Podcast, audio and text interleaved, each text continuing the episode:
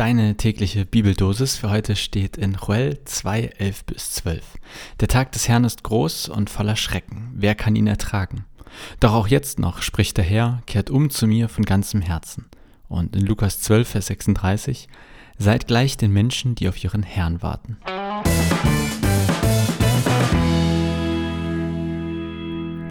Joel, ich glaube es heißt Joel oder Joel, ähm, naja, egal. Äh, mal ein bisschen äh, neue Aussprache gelernt hier. Oder ausprobiert von biblischen Büchern. Ähm, mein Namenstag ist übrigens am 21. und 22. September. Das wusste ich bis eben nicht, habe ich aber gegoogelt und auf vorname.com gefunden. Was das jetzt genau bringen soll und warum es eigentlich Namenstage gibt, keine Ahnung. Aber ich bin darauf gekommen, weil hier im Text, da steht ja der Tag des Herrn. Der Gottestag. Der Tag Gottes. Das könnte natürlich sein Geburtstag sein könnte auch der Namenstag sein, habe ich gedacht. Und dann wollte ich immer wissen, wann ich Namenstag habe. Aber was ist eigentlich der Tag des Herrn? Anscheinend ja keine richtig fette Party oder zumindest keine spaßige, zumindest hier im Zitat aus der Bibeldosis für heute. Der Tag des Herrn ist groß und voller Schrecken, wer kann ihn ertragen? Und ich glaube, es meint jetzt den Tag und nicht Gott, also das mit dem Ertragen. So, also was ist der Tag des Herrn? Ich bin ja jetzt auch nicht der Mega-Experte, ja, aber so, was ich euch sagen kann, dass man schon grundsätzlich unterscheiden kann oder sollte zwischen Alten Testament und Neuen Testament.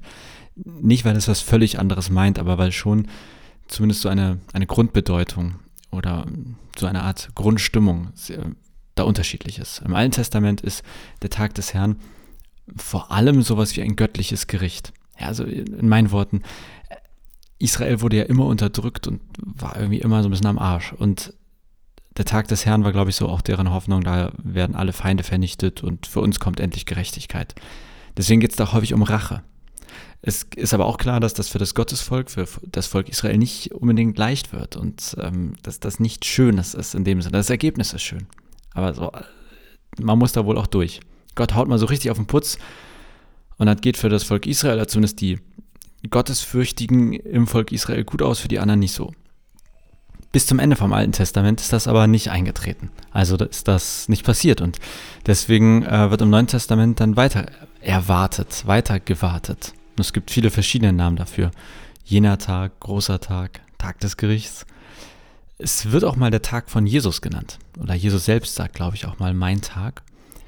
In diesem Sinne kippt das aus meiner Sicht so die Stimmung dessen, was wir da vielleicht zu erwarten haben. Der Tag, der bleibt durchaus schrecklich. Auch Jesus sagt da nicht nur schöne Sachen drüber, aber es kommt auch was Schönes, Großartiges, Herrliches dazu. Hm? Herrlich im wahrsten Sinne des Wortes. Ähm, also ich muss gestehen, ich weiß nicht so richtig, was uns oder mich da erwartet. Ich persönlich finde, dass die Bibel da nicht sehr genau ist. Ich finde, sehr viele Stellen in der Bibel gehen in der Richtung Gericht und dass das nicht so schön wird. Auch bei Jesus finden wir da relativ harte Worte, aber auf der anderen Seite scheint auch klar zu sein, dass an diesem Tag des Gerichts Jesus der Richter ist. Und wenn ich mir dann anschaue, wie Jesus gelebt, geredet und gehandelt hat, dann kann ich mir eigentlich keinen besseren Richter vorstellen und habe nicht das Gefühl, dass der Tag von Jesus so krass schlimm werden könnte. Ja, äh, Tag des Gerichts, schwierige Sache. Es gibt übrigens auch noch eine ganz andere Bedeutung, die ist dann in der Geschichte der Kirche entstanden. Da ist der Tag des Herrn der Sonntag geworden. Im Sinne, dieser Tag gehört Gott. Ich finde das ein bisschen komisch, weil ich mir denke, eigentlich gehören doch alle Tage Gott, aber das ist ein anderes Thema. Im Hintergrund steht der Sabbat, ja, der eine Tag, wo man sagt, da geht es nur um Gott. Langer Rede, welcher Sinn eigentlich? Ähm, wenn du Tag des Herrn oder ähnliches in der Bibel liest, dann kann das sehr verschiedene Dinge bedeuten und meinen. Und mir wäre wichtig zu betonen, dass wenn du das findest oder liest, dass manchmal liest man ja so eine Stelle und denkt sich, krass, das ist der Tag des Herrn und das finde ich gerade bei diesem Thema schwierig, weil es einfach doch sehr verschieden in der, mindestens in der Grundstimmung ist, was wir da so finden. Deshalb äh, Plädoyer des Tages nicht zu sehr leiten lassen von einer bestimmten Vorstellung. Ähm, sondern eher gucken, ein bisschen quer zu lesen. Was findest du da noch? Und deswegen ist heute die Idee, vielleicht hast du ja Zeit und Lust, ein wenig zu googeln und vielleicht sogar einfach mal Wikipedia Tag des Herrn eingeben und da gibt es einige Bibelstellen, die kannst du nachschlagen und deine kleine Reise durch die Bibel machen. Das ist nicht leicht, aber durchaus spannend.